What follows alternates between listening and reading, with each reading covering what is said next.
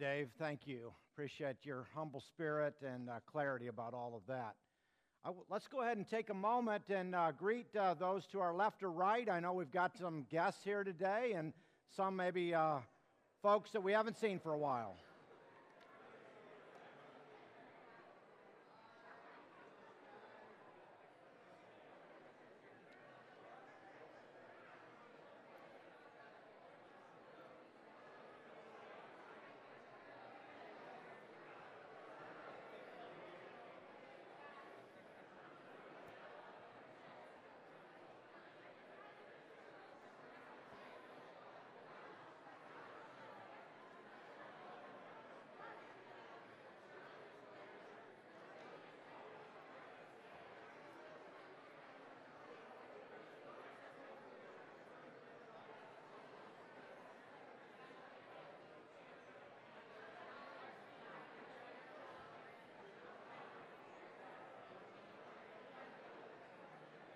Okay. Find your seat again. Hard to do.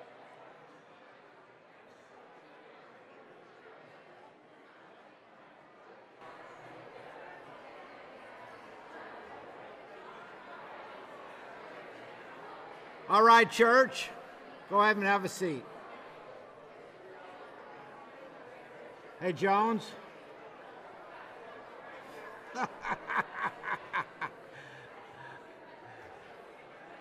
All right. Hey, uh, if you are a guest here today, we want to say uh, welcome to you. And uh, wow, just you can tell the, the uh, we enjoy being together. You can tell that as the volume and the energy goes up so immediately when we uh, do a greeting like that.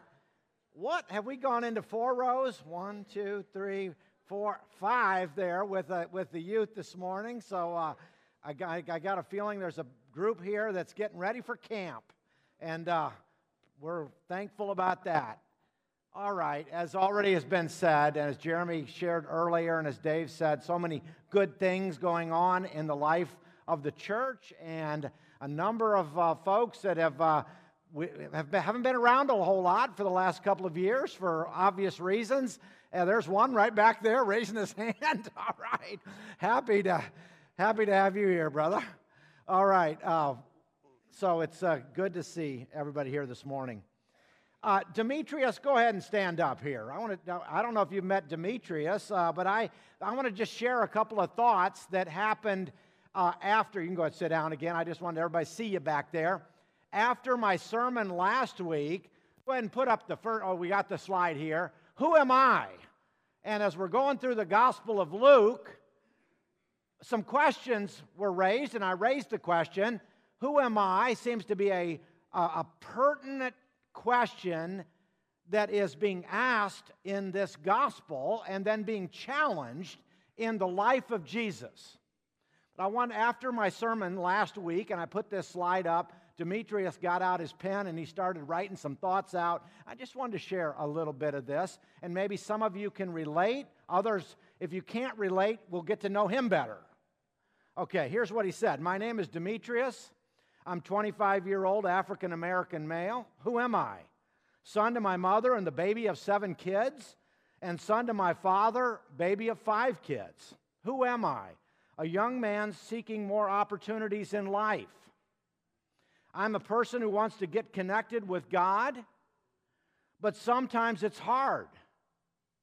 Can anybody relate to that? I'm a person who loves God and loves to worship as much as I can. Who am I? A person that doesn't give enough accountability to himself. I got his permission before I shared this. And say, man, I did that and that looks amazing. Who am I? I'm a person who loves sports, go Royals. What? Uh, go Seahawks, go Blues to coach and to mentor kids. I'm a person who loves helping people in a time of need and any chance I get. Who am I? I'm the person, the man, my mom and God told me no matter what happens in life, whatever you start, you finish. Who am I? Just another kid from the streets of St. Louis City Hood with gangs drugs and money and people getting killed every day, playing outside with drive by shootings, never knowing what can happen to you? Who am I? I'm the kid that found things he loved to do, stuck to my goals and my dreams, and made it out. This question, who am I, is a question of identity. And while I am consciously asking this question this morning,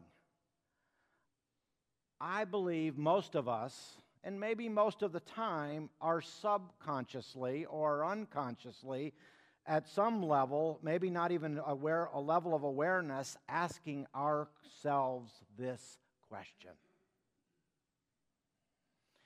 And out of this comes a lot of different answers, and particularly if we listen to the voices around us, it goes something like this Well, just be yourself.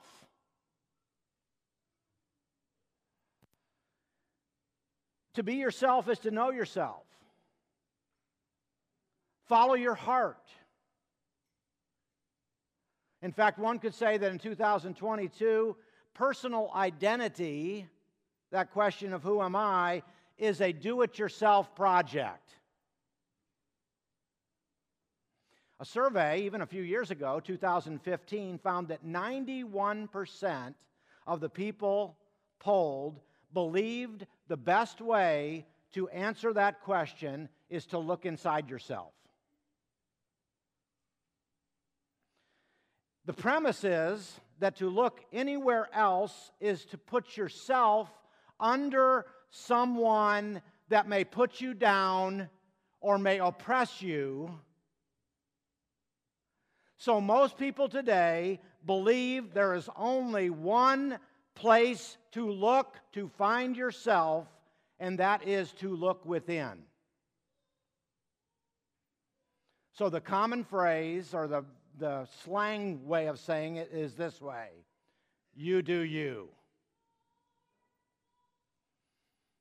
Now, as even a few years ago, Elsa from Frozen, now viewed 1.5 billion times on YouTube. Here's what she sings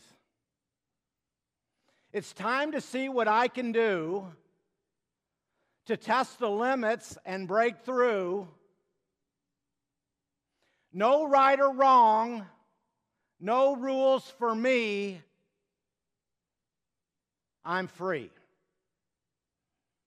You do you, Elsa. And her approach to handling her identity uneasiness, which is what so much of the movie is about, is to look within. And so we have Facebook.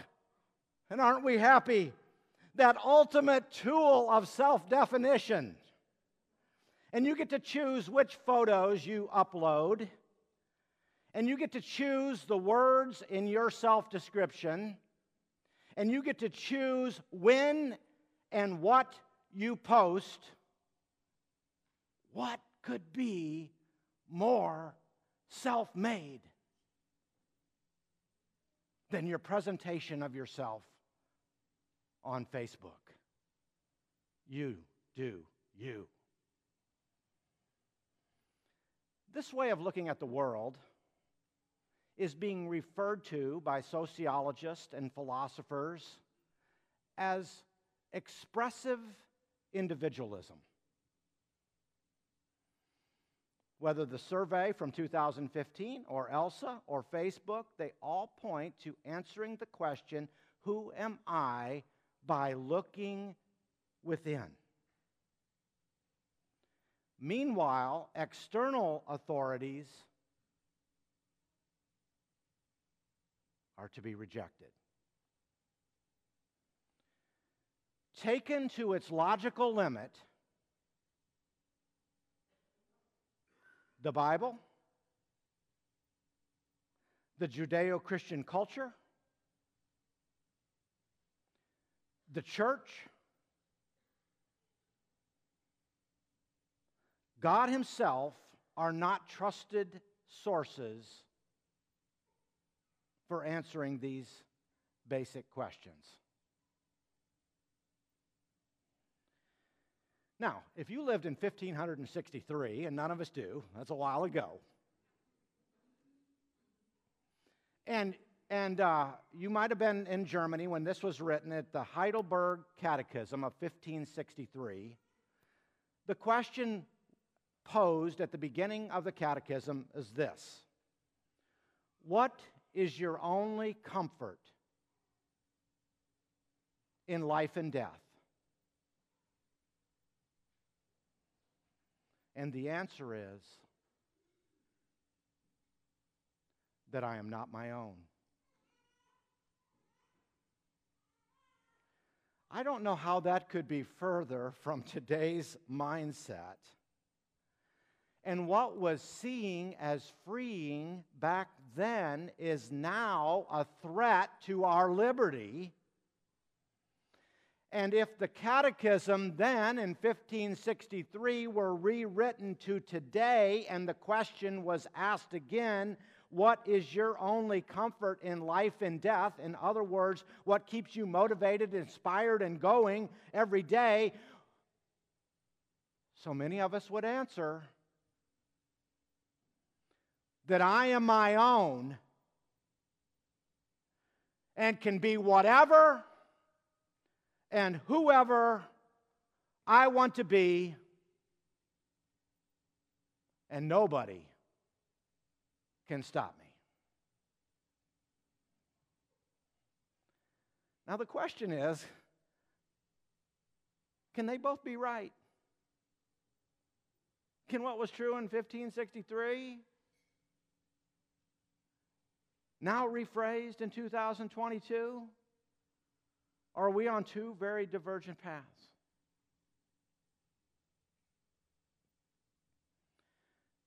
Now, let me pause for just a second and say none, no one of us can stand on dry land apart from this expressive individualism. We are all swimming in it it is inevitable. And it's likely that many of us, if not most of us, are very, very sympathetic to it. I mean, how many of us would eagerly critique Elsa or any Disney movie? And if you did, where would it get you?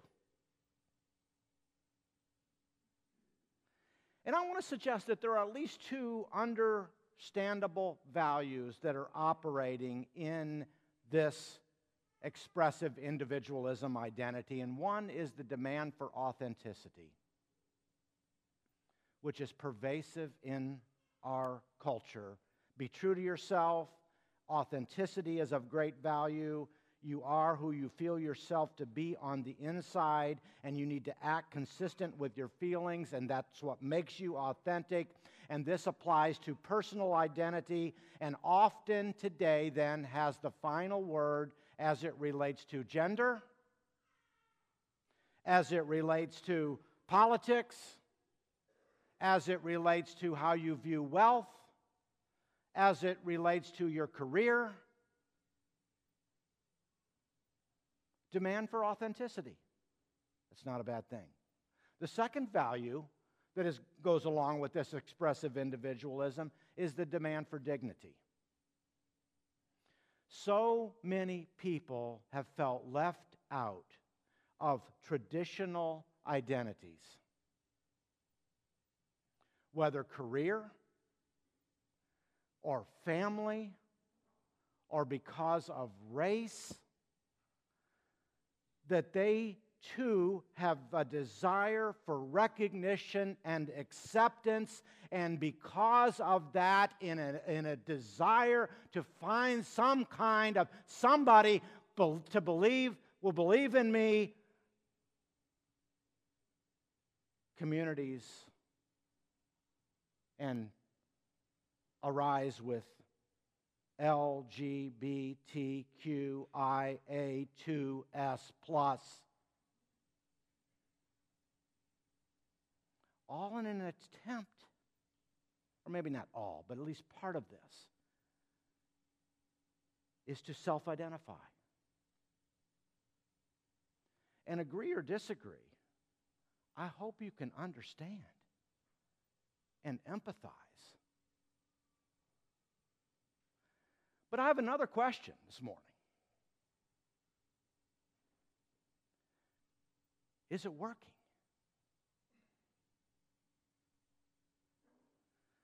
Is this working? This question raised by Brian Rosner in his book, How to Find Yourself and Why Looking Inward is Not the Answer. That's the title. I think you can kind of know where he's going. And if it has or is working, why are so many people insecure and anxious about who they are?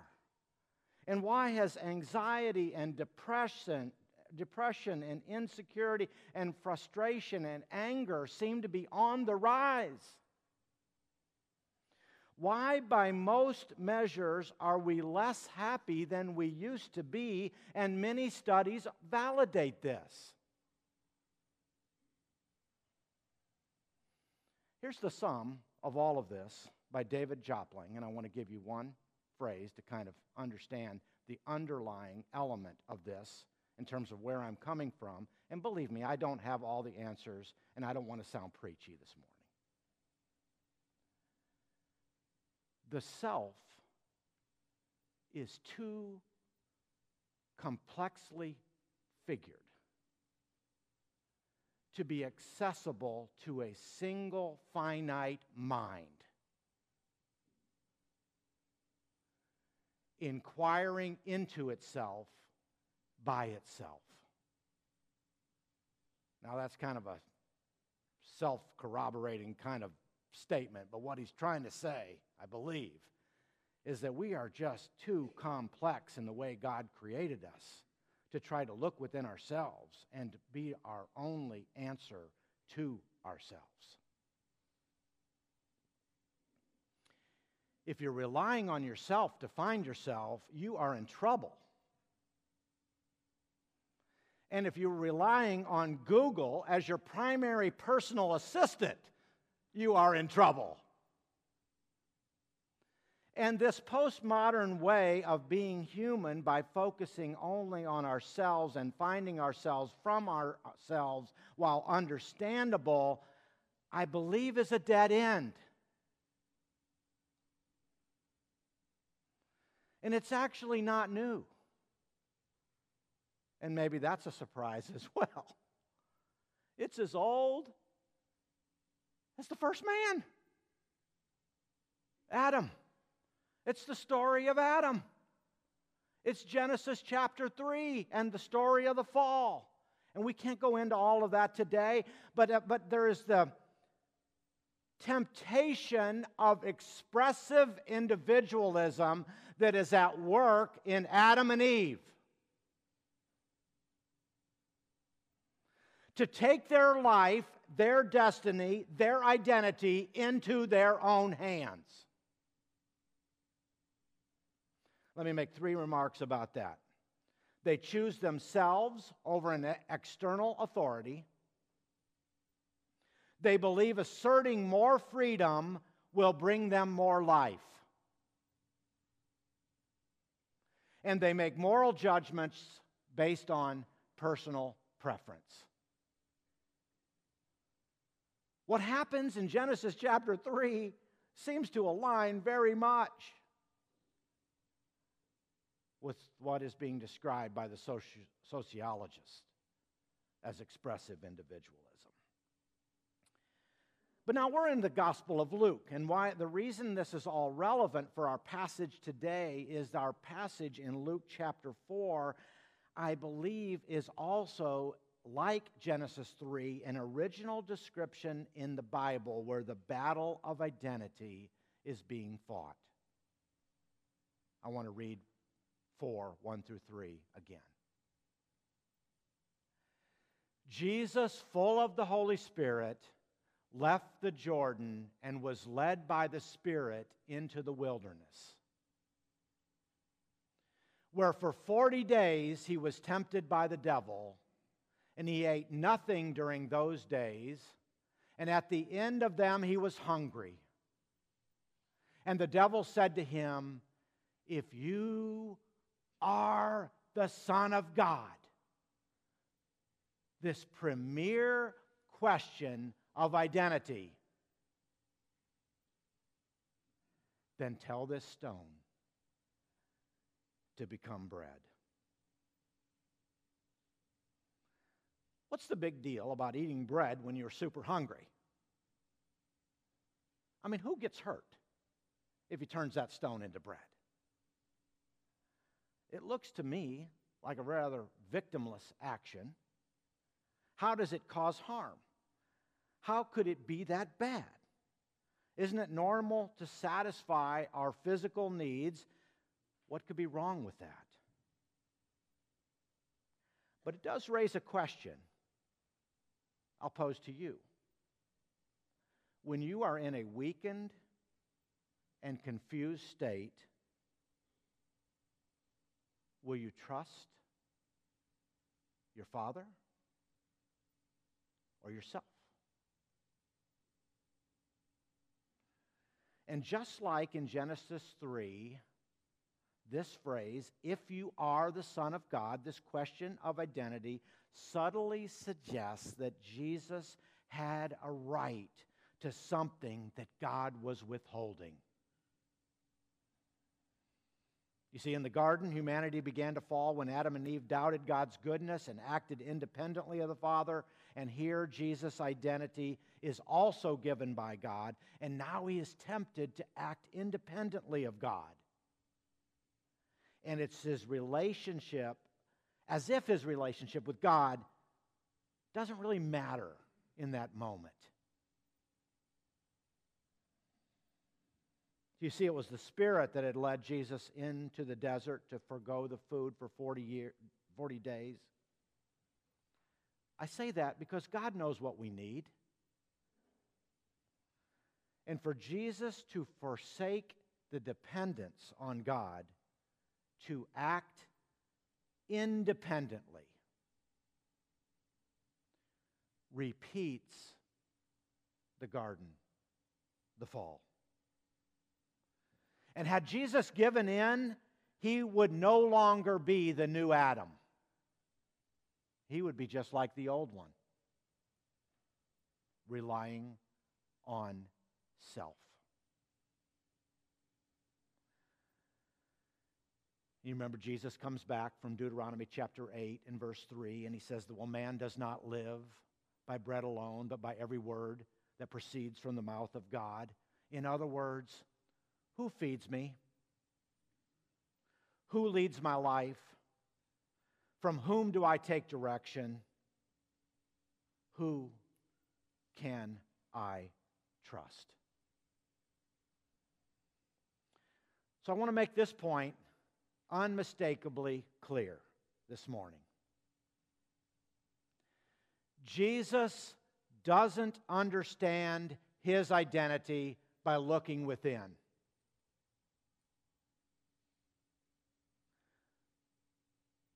But directly from God and God's Word. And if the temptation here relates to his identity, as I'm making the case that it does, if you are the Son of God, then remember again how the strength of his identity was given to him. Where did we talk about it in the last couple of weeks?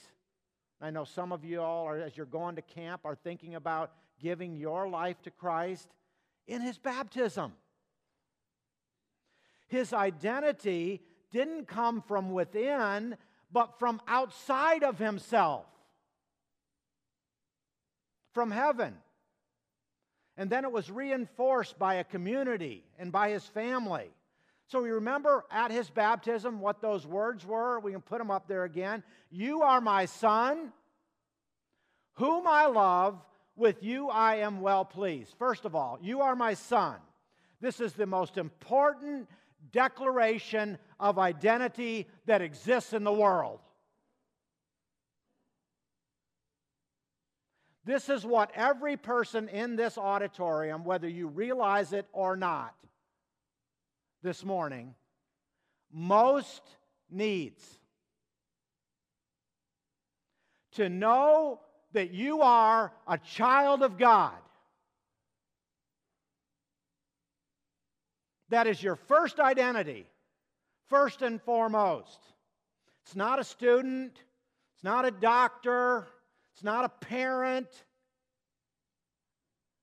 it's a child of God.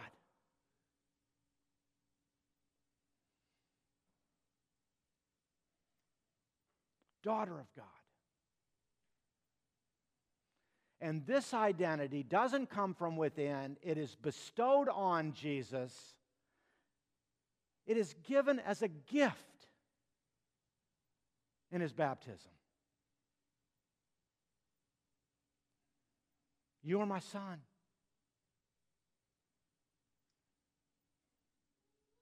It goes with you wherever and whenever you go. And all of his perfection and the merit of that now belong to us who have participated in that baptism into Christ. Maybe say it this way can we live like a child and not like an orphan?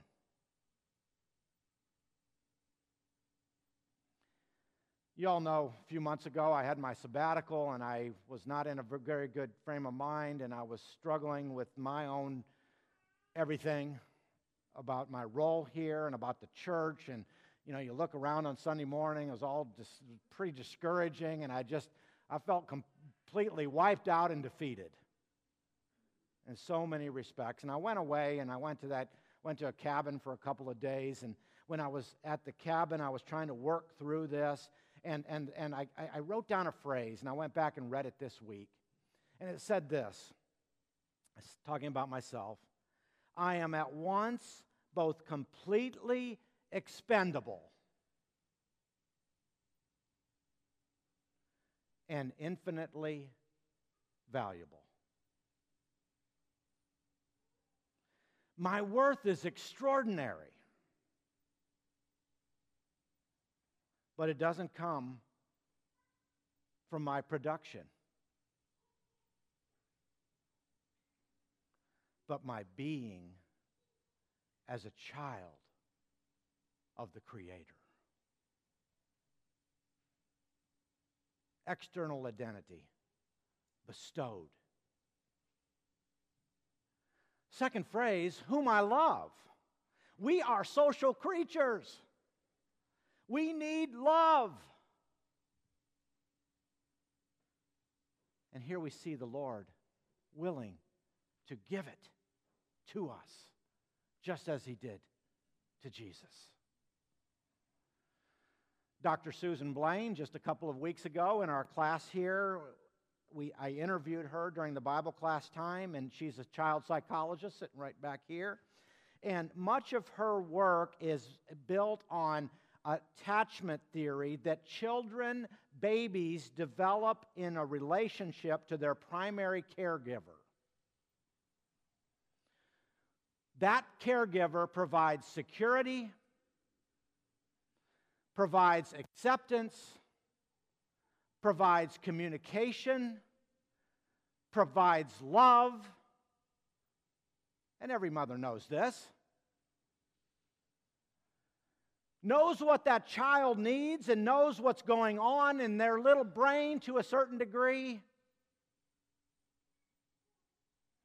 And it is this constant interaction between parent and child that allows the child to develop.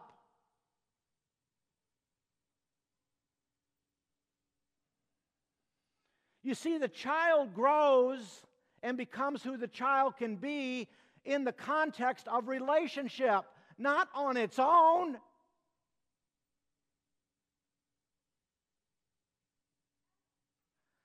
Persons come to know themselves by being known by a significant other.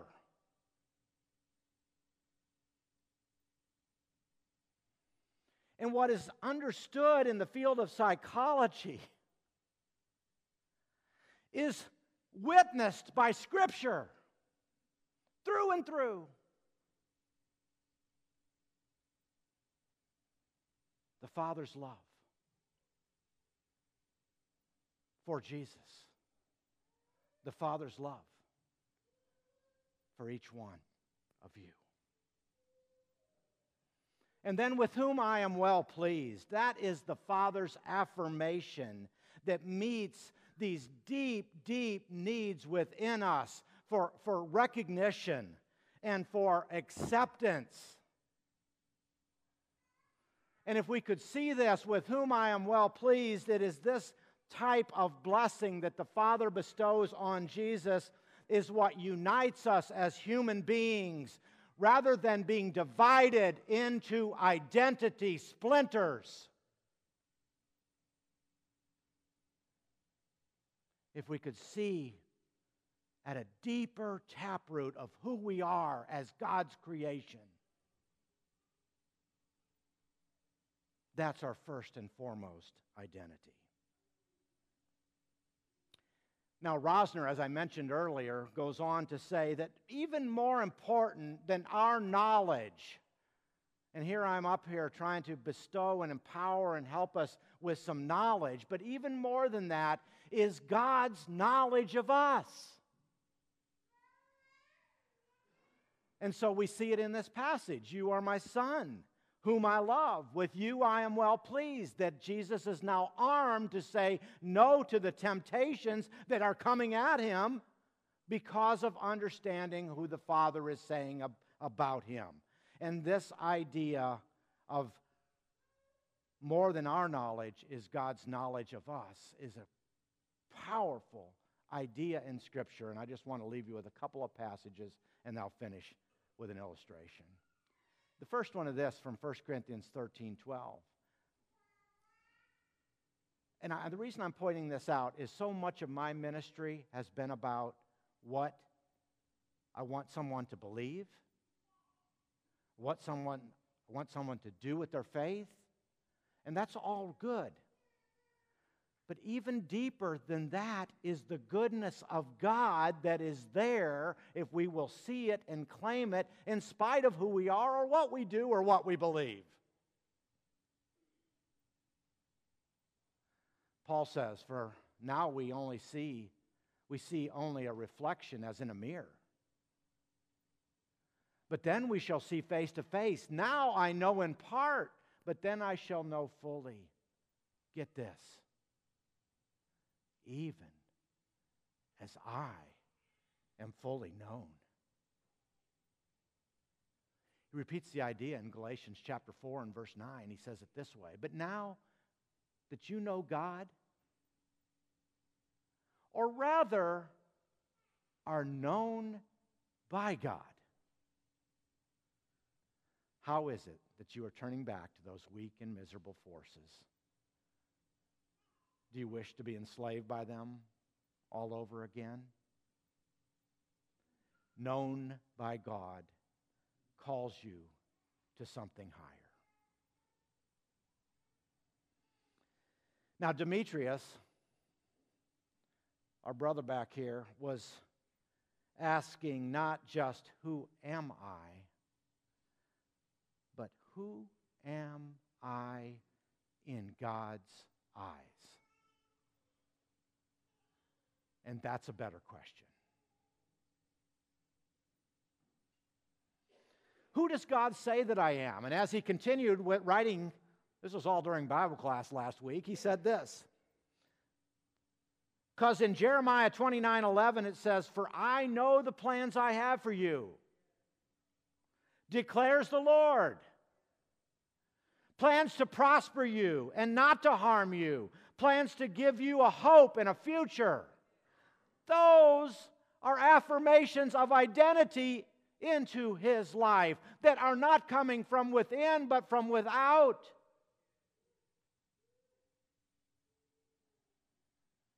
That's a passage of identity affirmation. And so he finishes, and I, he concludes, and I'll finish. Who am I? A person that knows if I go through something, I don't go through it alone. Because I have God with me, I have my family with me, I have my church family with me. Amen. Let's sing together.